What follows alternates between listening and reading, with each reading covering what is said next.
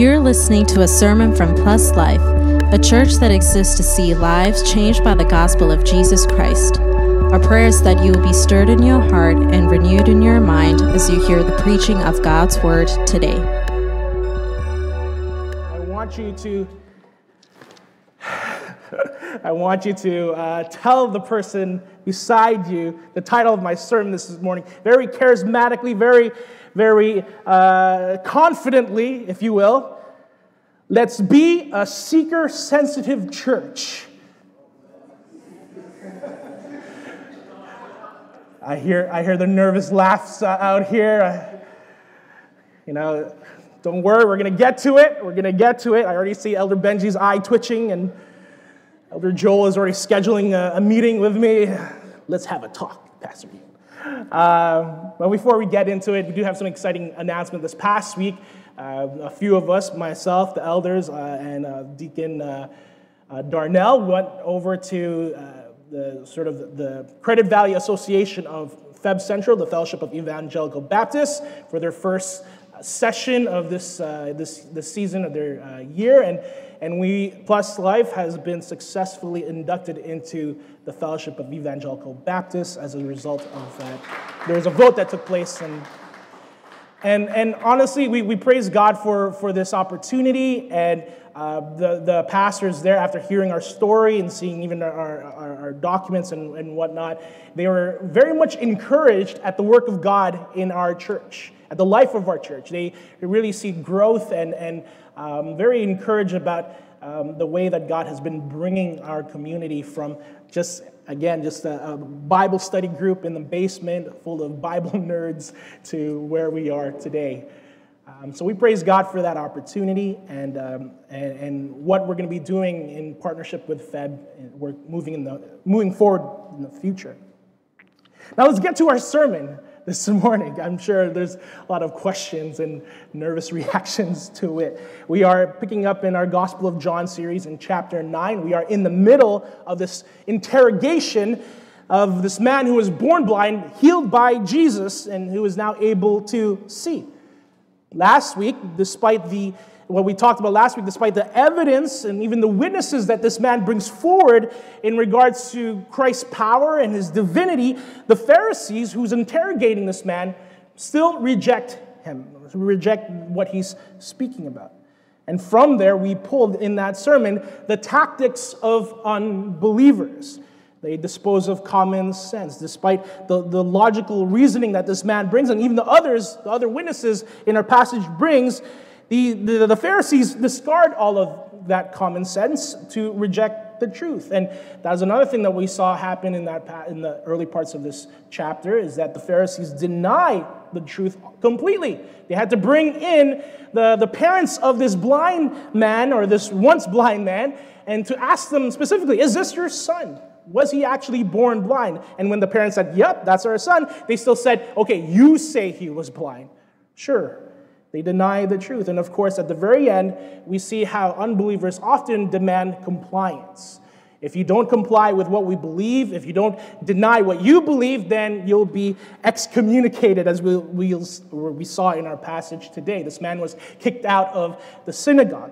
And we see this, as we mentioned, in our world today. But this week, as we we, we look at the, the response of this healed man, the plan for, for me, at least, as I was preparing uh, chapter nine and what we were going to talk about a, a few weeks ago, the plan for, for, for our passage this morning was to talk about the tact of believers, how believers are supposed to respond, and the kind of attitude we are to have towards the tactics of unbelievers. So if last week was the tactics of unbelievers, this week was supposed to be the tact of believers.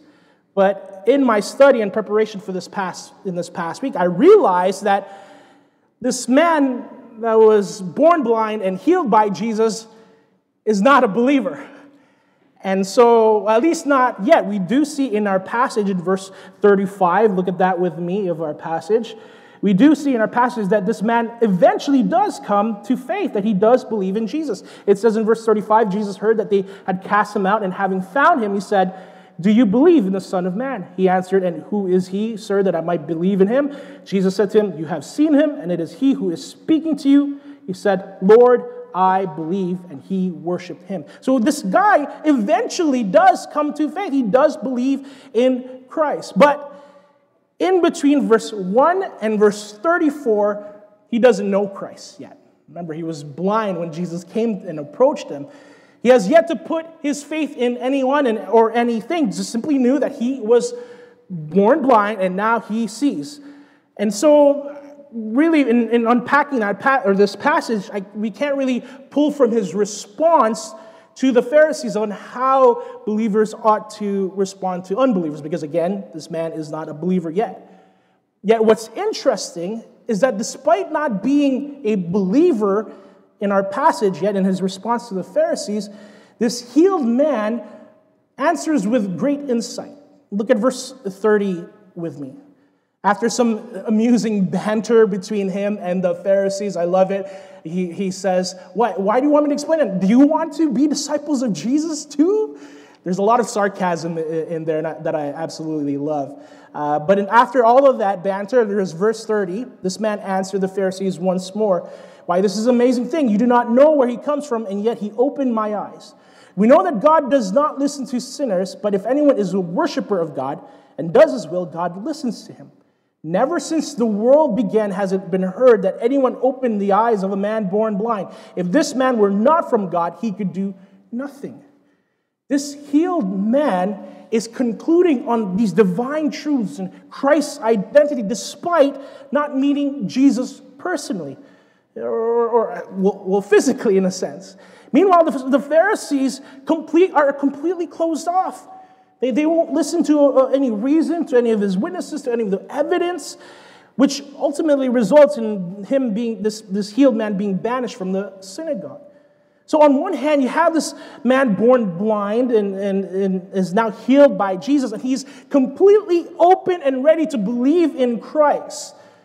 On the other hand, you have the Pharisees who, despite having studied the Word of God throughout their entire life from, from a, a young age and to where they are now, they are refusing. They're completely closed off to the truth of Jesus Christ.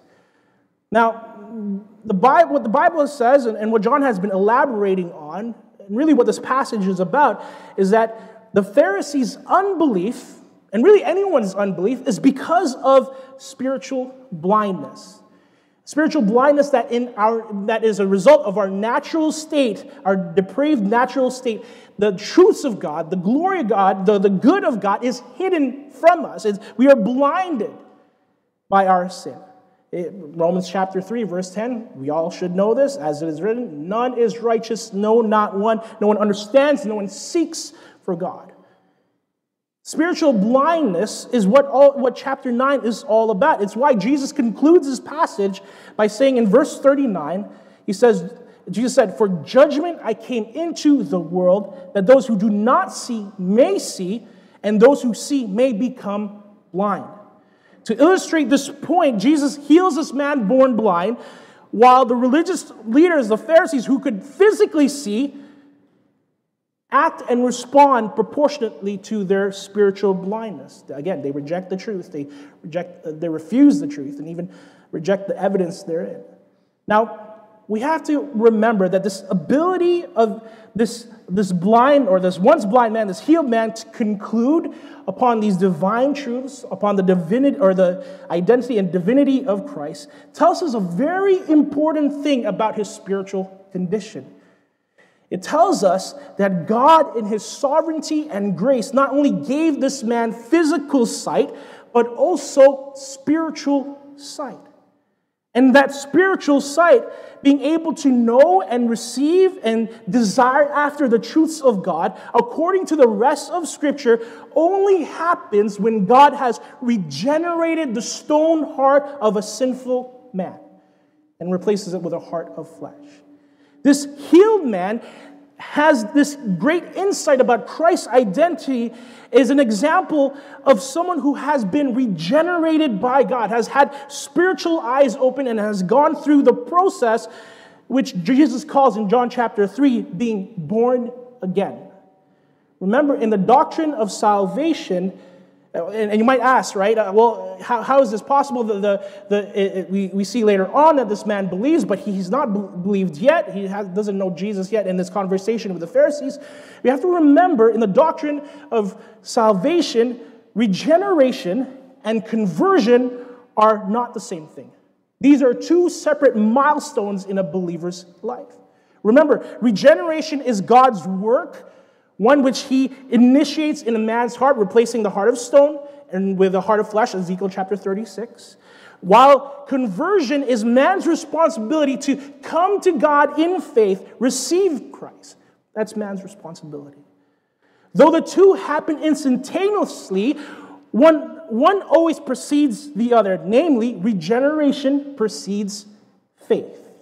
Meaning, until God regenerates the depraved human heart, the stone heart of sinful man, we cannot have faith in him. That's what Scripture describes. That's what the Scripture tells us. So a practical example of this, maybe, um, say, let me use an example here, our dear brother Mark, right? Depraved sinner, likes worldly stuff. He's shaking his head as if that's still true, amen, or not amen. Let's say depraved sinner Mark on Sunday hates God, refuses the things of God, is bound for hell. But then on Monday, God mysteriously, miraculously, graciously regenerates his heart. And now there is a curiosity in Mark's heart, in his mind to, okay, seek out the things of God, the truths of God. Like there's something more in this life than just, you know, the things he's into now. Then on whether it be a Tuesday or Wednesday or Thursday or Friday, Mark comes to church, he, he, he hears the gospel call, he, he repents of his sin, and he puts his faith in Jesus Christ. That's conversion. Regeneration happens mysteriously, graciously, by the sovereign hand of God, and then afterwards, faith comes, conversion. That's the process. And, and what we see in our story of this healed man is really alluding to that process. Jesus heals him. He still doesn't know who Jesus is, yet he has this divine insight about the character of Christ, his divinity and whatnot. His heart has already been regenerated. And then after he gets cast out of the temple, the synagogue, he goes, or Jesus finds him, and then Jesus calls him to believe. This man believes. That's conversion. Somewhere in between being healed physically by Christ and his conversation with the Pharisees, this man has had A, tr- a heart transplant, really. He's been regenerated, born again, hence why he can conclude on these divine truths about Christ. Now, our primary focus in our sermon this morning is to discuss our response as the church, as believers, to who this man is and his condition in between regeneration and conversion. Because in between these two milestones of this man's faith and spiritual walk with God, he is categorized as a seeker. Someone whose heart has now been opened to the truths and the mind, uh, his mind can now understand the truths of God, and who by the leading of the Holy Spirit and the effectual call of the Father is now seeking the truths of Christ. This man was born blind and is now a seeker. His spiritual eyes have been opened. Now, despite this reality, I understand why this term seeker-sensitive church is met with much caution and much repulsion, even. Because over the years, as we know, the term seeker-sensitive church has been used to describe churches who have appropriated into the church worldly things, tactics, music, language, philosophies, ideologies, in hopes of attracting unbelievers to church and see them saved. At least that's a desire. And often the result of appropriating these things in, in these, in these uh, seeker-sensitive churches is that what is sacred becomes sacrilege. An, ex- an extreme case of this in recent years, I think just in this past year, is, I'm sure most of you have heard, Mike Todd and Transformation Church and their Easter play.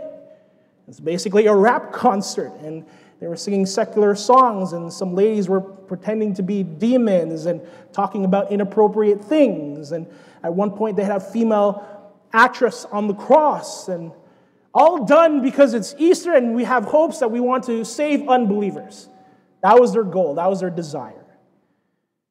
And really, it's not just mega churches that do this. Churches who, there are churches who don't preach about hell, who don't preach about sin, who call out sin, who try to be politically correct as to not offend the unbeliever or push them away, as to be sensitive to the feelings of the lost. And, and also there are churches who try a little too hard to be cool and to be that, that, that fashionable, relatable church. Very seeker-sensitive. In an effort to, and in an effort to distance ourselves from those kinds of uh, practices and kinds of churches, we often use seeker-sensitive church as a label. And for conservative, more conservative churches like our church, it's it's so that we're not included with them. That's them. We don't practice that. We we want to be known. We we don't want to be known as a seeker-sensitive church. But we have to understand, as ambassadors of Christ, we are called to be sensitive, not in the sense of tiptoeing around sin and hell as to not offend, or, or, or making sure that our talk and our, what we preach is, is politically correct. Not sensitive in that light, but rather sensitive in the sense of being aware and being cognizant of those who are seeking Christ, those who show signs of regeneration. Because if we believe what we believe regarding the doctrine and theology of salvation, that no one comes to the Father unless the Father himself draws him, then our doctrine dictates that those who are genuinely seeking, those who are asking questions, those who are, who are showing a willingness to come to church, to learn more and to engage with the Word of God, those who are seeking more than just the, the, the, the trappings of this world, there's a good sign that they have been regenerated by the Holy Spirit, that their hearts are seeking out the things of God, and therefore it is our responsibility as believers and our privilege as disciples of Christ to disciple them, to lead them, and bring them to the point of conversion of faith. You know, say what you will about these seeker-sensitive church movements, and trust me, there's a lot of things to be said about them. Um, their intentions and their motives, their desire to see unbelievers saved, it's, it's the right purpose, the right motivation. But the problem is built upon wrong presuppositions. The purpose is correct, but the pre presupposition is incorrect, so the practice becomes incorrect. See, the presupposition of, of seeker-sensitive churches, at the core, it denies the doctrine of total depravity. It misdiagnoses the human heart to say, in our depravity, we can still seek after God. Therefore, all unbelievers are seekers, and therefore we must appeal to all unbelievers. Even without the work of God's, uh, even without the work of God in regenerating the human heart. So the conclusion, if, if that is the case, with, with, with enough convincing, with enough things that we do to present the gospel in a, in a, in a, in a, in a good light, an unbeliever's heart can be turned. Again, in this denial of total depravity and this false presupposition, seeker-sensitive churches wrongly believe that it is the church's job to turn the hearts of sinners, to change the, the mind of sinners, rather than God's. But again, according to Scripture, what we see in Scripture, it is only God who can turn the sinner's heart.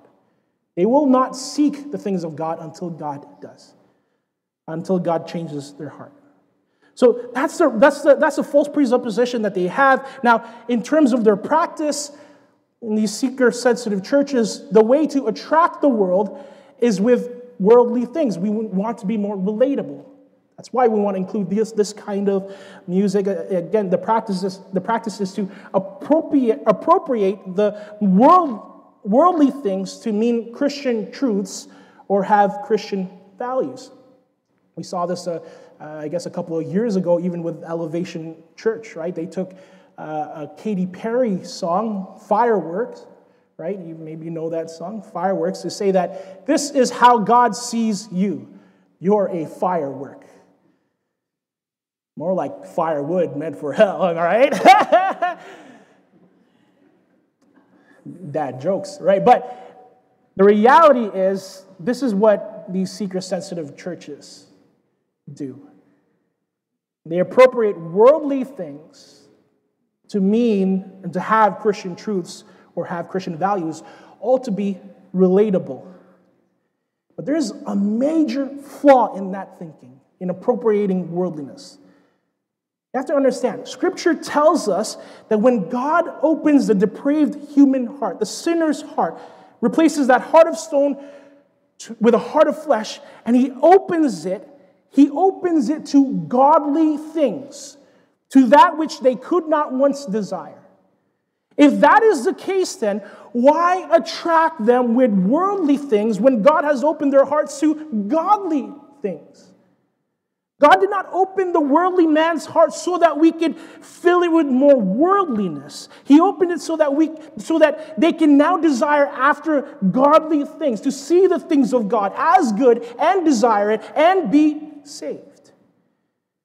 In their sin, the seeker has had their fill of worldly desires and stimuli. But having their hearts regenerated and opened, their, their spiritual eyes made to see, they can now desire after spiritual things, to what's actually good. So to lure them in via worldly things and tactics with more of what they already have defeats the purpose. You have to understand that those who are truly seeking God, who have been regenerated, will be drawn to the things of God, not to the things of the world. And we have an example of that in Scripture. In Acts chapter two, the formation of the early church, the first church with the apostles, it says in Acts, Acts chapter two, verse forty-two, it says, "They devoted themselves to the apostles' teaching and the fellowship, to the breaking of bread and prayers, and awe came upon every soul, and many wonders and signs were being done through the apostles. And all who believed were together and had all things in common, and they were selling their possessions and belongings and distributing the proceeds to all, as any had need. And day by day, attending the temple together and breaking bread in their homes, they received their food with glad and generous hearts, praising God and having favor with all the people. And the Lord added to their number day by day those who were being saved." Now the question is, why did these people convert to Christianity? Is it because the apostles were putting on a show of worldliness? Absolutely not. Is because the church was modeling for these unbelievers, the world, something that was not of the world. They were demonstrating a community of love, a devotion to godliness, to the Word of God. They were demonstrating generosity and worship and unity, all godly things. The early church was not giving the world more of the world. They were giving a glimpse of God's kingdom. That's what attracted the lost. That's what convinced unbelievers that there was something completely and radically different about this new group, about these Christians. And really, if you've ever spoken to someone who is seeking the things of God, and someone you would categorize as a seeker, you would know that their sentiment is not, man, I want more of the world. Their sentiment is, I'm done with the world. I have exhausted every avenue in my life seeking after pleasures in this life, and I want something more. I'm seeking for something more. That's the sentiment of a sincere seeker, someone who God has regenerated the heart of. So when churches say, here's the kind of music you like, here's your ideologies, your, your imagery, your language, your sentimentalities just wrapped up in a Christian package, and totally not offensive, by the way. What they're really saying is, listen, you can continue loving the world while you love Christ. That's the message. But we see in Scripture, the Apostle John writes in his, in his letter, in First John chapter two, he says, verse fifteen, "Do not love the world or the things in the world. If anyone loves the world, the love of the Father is not in him. For all that is in the world, the desires of the flesh and the desires of the eyes and pride of life, is not from the Father, but from the world." It's very clear. He's very clear in that passage. The love of the world is a good sign that the love of God is not in a man, not in a person. Meaning that maybe their hearts have not yet been opened. Maybe their hearts have yet to be regenerated. But as believers, we are called to be seeker-sensitive in a biblical way. Sensitive to those around us who, who we can tell by evidence, by their by by evidence in their, their fruit in their life that they are desiring for something more, longing for something more. That they are, are, are, are, are needing of something more. And by just by the, that fruit, it is on us as believers to be to to to to reach out to disciple these individuals, these seekers. Now the question is, how do we actually be a biblical, seeker-sensitive church? Not like what we see in, in some of these other churches, these mega churches and whatnot. How do we become a biblical, seeker-sensitive church? First and foremost, we must pray for God to open hearts. Pray for God to open hearts. If we believe that it is only God who can open the hearts of depraved men, who, who can bring into, to, into, into the heart of a depraved man a heart of flesh, replacing the stone heart, then we must intercede on their behalf. If we know the God who can do that, who can regenerate the heart, we must intercede on the sinner's heart, on the sinner's behalf. Stand in the gap, pleading for mercy on their behalf. It's what, it's, I, I, I love this, the imagery that we get in Ezekiel chapter thirty-seven with the, the, the valley of dry bones. It's, it's this great picture of, of, of God's regenerative work, right? There's these dead, dry bones in this valley, and then God quickens them to new life with his Holy Spirit. It's a great passage, Ezekiel chapter thirty-seven. Right after Ezekiel chapter thirty-six, when he talks about all this, this work of regeneration. But look at Ezekiel chapter thirty-seven, verse nine. This is what, this is what God tells to the prophet Ezekiel. He said, uh, the, it says, verse nine, "Then he said to me, prophesy to the breath, prophesy, son of man, and say to the breath, thus says the Lord God, come from the four winds, O breath, and breath on these slain, that they may live."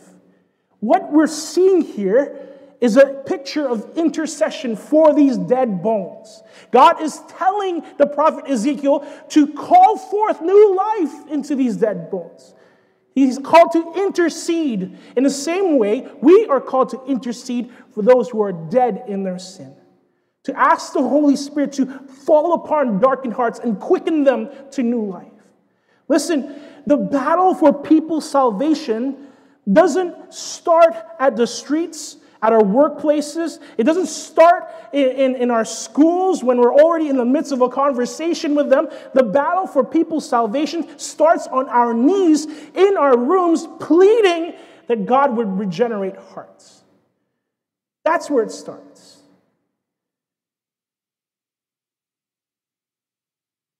Second, in Second Corinthians, in Second Corinthians chapter ten, verse three to four, it says, "For though we walk in the flesh, we are not waging war according to the flesh.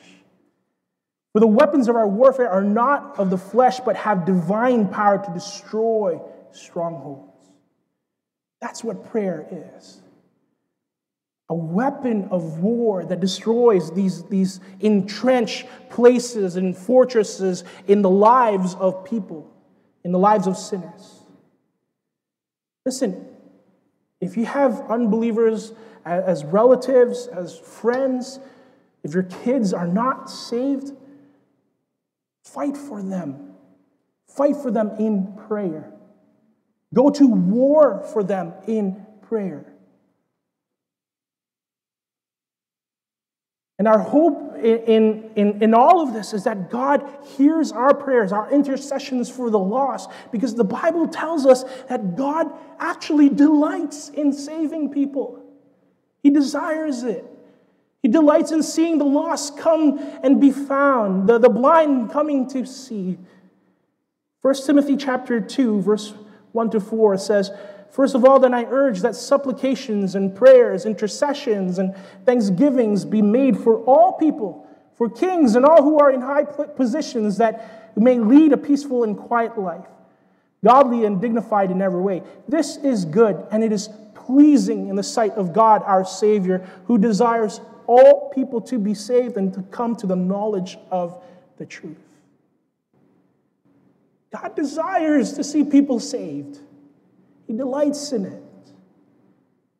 And, and if you're one of those brothers or sisters who are sitting there and thinking, well, why pray? God is sovereign anyways, right? He'll, he'll save people anyways. Oh, you foolish brother. Do you not know that we pray not in spite of God's sovereignty, but because God is sovereign? We pray because we believe that in His sovereignty, God uses our prayers in His work of salvation. We pray with the privilege of knowing our prayers are heard by a loving Heavenly Father and is used to open the hearts of depraved men.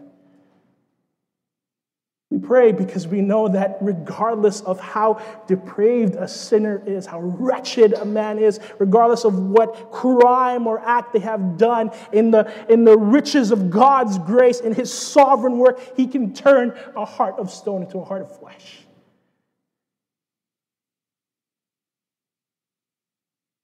As one pastor put it, that is a greater miracle than the creation of this universe. That's the reality of it, the joy of it, the glory of it. You want to be a, a, a, a, a biblical, seeker-sensitive church, then we must pray for God to open hearts, to regenerate hearts, that those who are sinners would come to know the truth and be set free. Secondly, to be a biblical, seeker-sensitive church, we, we must pursue those who are sincerely seeking. Pursue those who are sincerely seeking. What I love about this passage is that after this man gets kicked out from the synagogue, it says in verse thirty-five, Jesus heard that they had cast him out, and having found him, he said, "Do you believe in the Son of Man?" Here is the, this regenerated man, this man who was just healed, still unknowing of the truth of who Christ is, yet, yet apparently seeking or has some insight, and he's kicked out of the synagogue, and it is Jesus who finds him, goes to him, actively pursues him. Similarly, if, if unbelievers, if there are unbelievers in our lives who show signs of regeneration, we must pursue them. And that pursuit looks like discipleship, walking through Scripture, exposing them to the truths of, of the Word of God, exposing them to Christian fellowship, bringing them to church, showing them the goodness of our God through our community, through, the, through God's Word. It's, it's, we have example of this as well in, in the book of Acts, in the story of Philip and the Ethiopian eunuch. The Holy Spirit leads Philip to this chariot on the side of the road where this, this Ethiopian guy is reading through the scroll of Isaiah, and it says in Acts chapter eight, verse thirty-one, this man says, how can I, uh, how, how, how can I understand? He's talking about how can I uh, understand what's in this, this scroll of Isaiah. How can I unless someone guides me? And he invited Philip to come up and sit with him. Let me ask the question. Was this Ethiopian guy seeking God? Yes or no? Absolutely. He's on the side of this road and he wants to understand the scroll of Isaiah, but he has no one to explain it to him. So at some point on his journey, God has regenerated his heart, and now he's had, he has the scroll of Isaiah in front of him, and he's wanting to understand, wanting to know what all this means. And that's why the Holy Spirit brings Philip to him. And it says in verse thirty-four, and the eunuch said to Philip, "About whom I ask you, does the prophet say this, about himself or about someone else?" Then Philip opened his mouth, and beginning with the scripture, he told him the good news about Jesus. Philip saw that this man was seeking and explained the gospel to him. The result, as we know in that story, is that this man says, "Hey, there's some water here. I believe now. Get, you know, get me baptized." Sometimes all it takes for sinner for for seekers to come to faith is someone to sit down and explain the gospel to them. That's what discipleship is. You're just sitting down with an individual and explaining to them the truths of God. And all of us are called to not just be disciples, but make disciples. And, and oftentimes I think we, we think it's, it's hard. How do I become a disciple maker? How do I disciple people? But really all it is, where it starts, is you passing down what God has been growing in you, what God has been teaching you through His Word. You're just transferring that to another individual. You're teaching them what God has been growing in you. That's, that's, how, that's how we are to pursue seekers. We see another example of, of this pursuit and how that looks like with Paul in First Corinthians chapter nine. In First Corinthians chapter nine, verse nineteen, Paul says, "For though I am free from all, I have made myself a servant to all, that I might win more of them. To the Jews I became as a Jew in order to win Jews. To those under the law I became as one under the law, though not being myself under the law, that I might win those under the law. To those outside the law I became as one outside the law, not being outside the law of God, but under the law of Christ, that I might win those outside the law. To the weak I became weak, that I might win the weak. I have become all things to all people, that by all means I might save some. I do it all for the sake of the gospel, that I might share with them in its blessings." Paul is, in this passage, describing how he actively pursues different kinds of people on his missionary work to share the gospel to them. And, and you might you might ask, you know, after reading that passage, isn't isn't isn't this what these seeker-sensitive churches are doing? They're they're becoming relatable to these people groups and to the world. There's a great difference, however, in what Paul is doing in this passage and what seeker-sensitive churches are doing. Paul, as a missionary, is making himself relatable. He's not making the church relatable. He's not changing doctrines and practices just to appease sinners. He is coming to a level where he can communicate the gospel to unbelievers in a way that, as he mentioned, does not compromise the law of Christ, in a way that doesn't compromise the truths of God. He's not compromising values and doctrines and the purpose of the church, just to be relatable to, uh, just to be relatable and to, to reach unbelievers. He's making himself relatable, and even in that, even in that change, again, he says, "To those outside the law, I became as one outside the law, not being outside the law of God, but under the law of Christ." Meaning he's not becoming relatable to the lost by acting like the lost. He's not becoming relatable to the sinful world by becoming sinful himself. That's far from it, far from the truth. He's simply coming to the world's level in humility, explaining the gospel in a way for people groups to understand.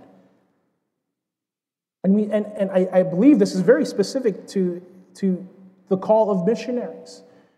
A great missionary of the faith, faith is James Hudson Taylor, and I've spoken about this in the past. Before his time, missionaries would go out to different parts of, of the world, and they would expect for people to, to dress like them, to speak like them, in order for them to be able to come into the church. So if you had a missionary go to India, for example, they would expect Indians to dress like Westerners and speak English so that they would hear the gospel in churches. But James Hudson Taylor sort of pioneered this mentality that, no, I'm going to their country, therefore I'm going to dress like them, I'm going to learn their language so I can communicate the gospel in their tongue. That's what Paul is doing here. He's going to them, to the people.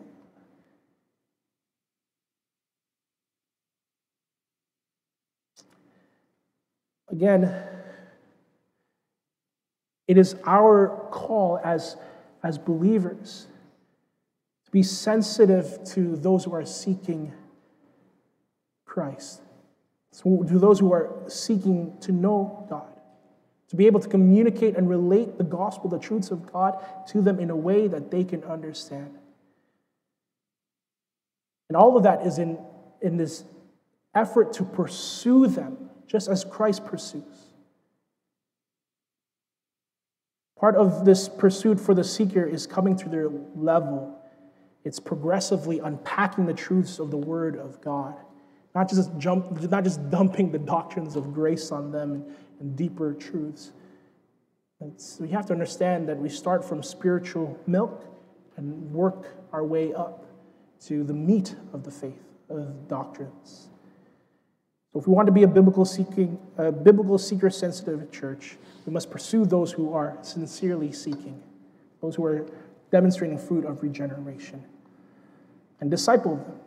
Lastly, as we just close up our time here, if we want to be a biblical seeker-sensitive church, we must present the glory of Christ alone. I love what our passage says and how, how Christ calls this man to believe in him. Verse thirty-five, again, Jesus heard that they had cast him out, and having found him, he said, "Do you believe in the Son of Man?" He answered, "And who is he, sir, that I may believe in him?" Jesus said to him, "You have seen him, and it is he who is speaking to you." And this man, just from that simple response, said, "Lord, I believe," and he worshiped him. Very simple.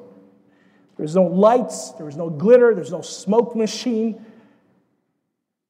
Jesus said, "I am he." In First Corinthians, Paul talks about a similar thing. He says in First Corinthians chapter two, verse one to five, he says, "And I, when I came to you, brothers, did not come proclaiming to you the testimony of God with lofty speech or wisdom. For I decided to know nothing among you except Jesus Christ and him crucified. And I was with you in weakness and in fear and much trembling, and my speech and my message were not in plausible words of wisdom, but in demonstration of the Spirit and of power, so that your faith might not rest in the wisdom of men, but in the power of God." Paul, when he came to the Corinthian church, just presented the gospel as is.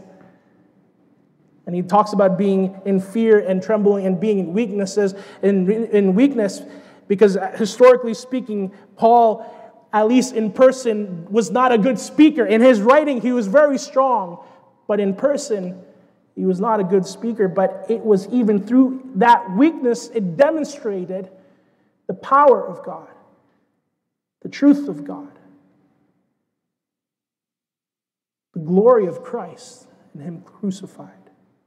You know, I think it is the hubris of man to think that we can present the gospel in a better light than Christ himself. It is the pride of man to think that we can make the gospel even more beautiful than the Savior himself, more appealing than, than the story of the holy God coming down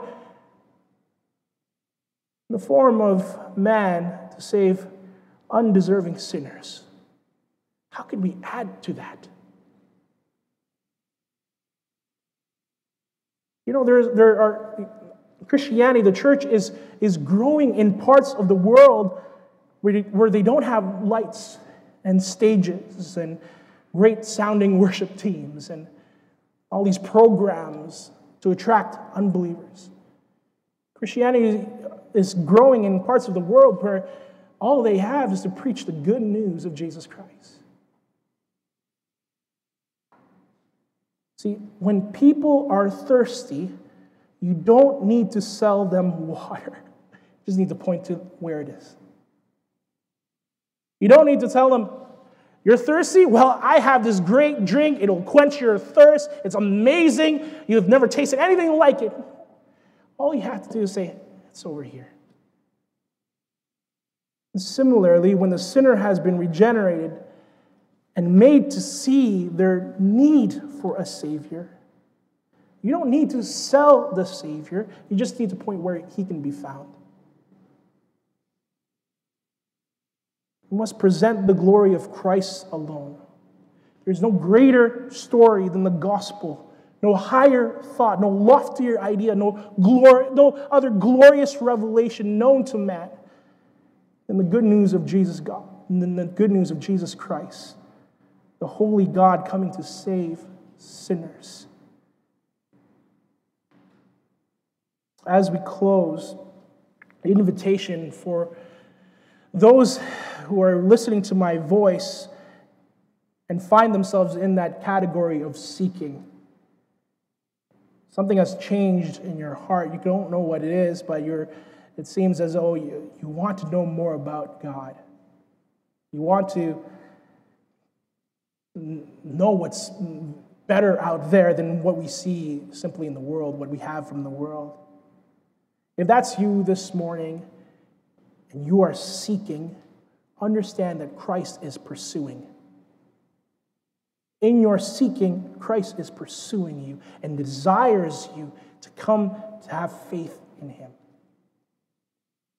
Come to know that your sins, which have separated you from a holy God, has been paid for, has been dealt with on the cross of Jesus Christ.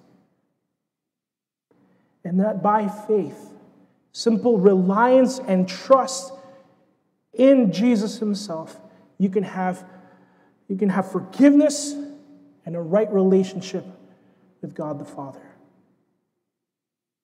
If you are seeking him this morning, Christ is pursuing. Do not deny the Holy Spirit. Turn to him today. Let today be a day of salvation for you. For those who are found, again, the call for us this morning is to be a seeker-sensitive church.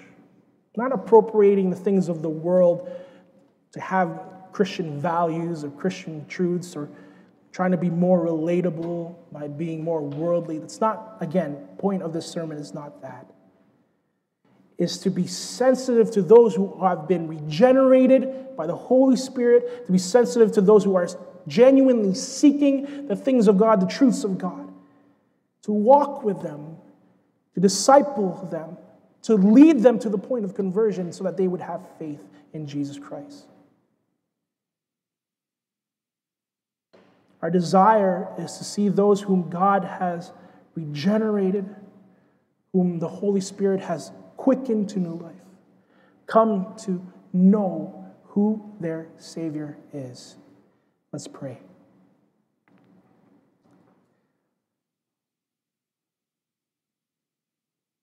O gracious God and Heavenly Father,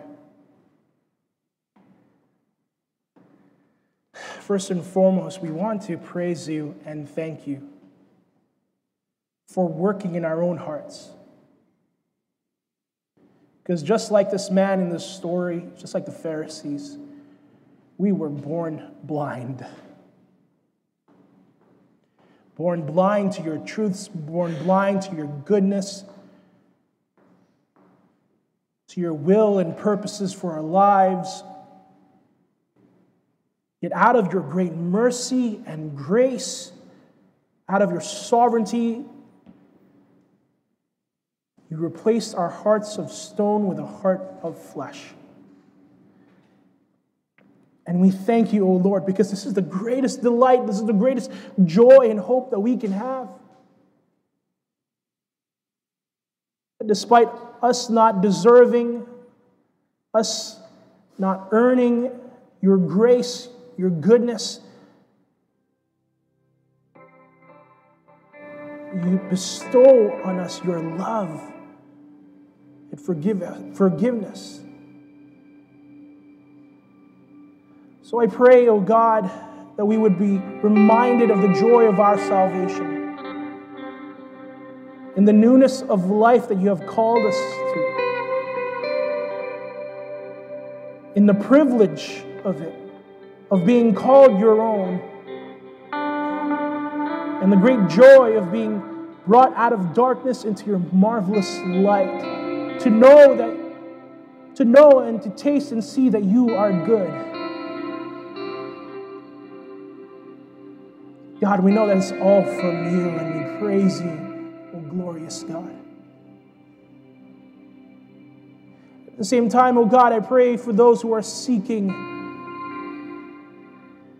Those who you have regenerated yet have yet to come to believe, to have faith. Oh God, I pray that you would use your church, that you would use Plus Life to propagate your good news, to be disciple makers, oh God, to seek out those who are seeking, to pursue those who you are pursuing, so that we might bring them home, oh God, to you. Lord, help us. Give us boldness. Give us confidence. Confidence in knowing that our sovereign God can and does change the hearts of sinners. Lord, help us in this. Because like in everything else, we cannot do this on our own. We need you, Holy Spirit. Lord, I pray that you would be glorified in these things, and that, God, we would live up to be what our vision is as a church, to see lives changed by the gospel of Jesus Christ.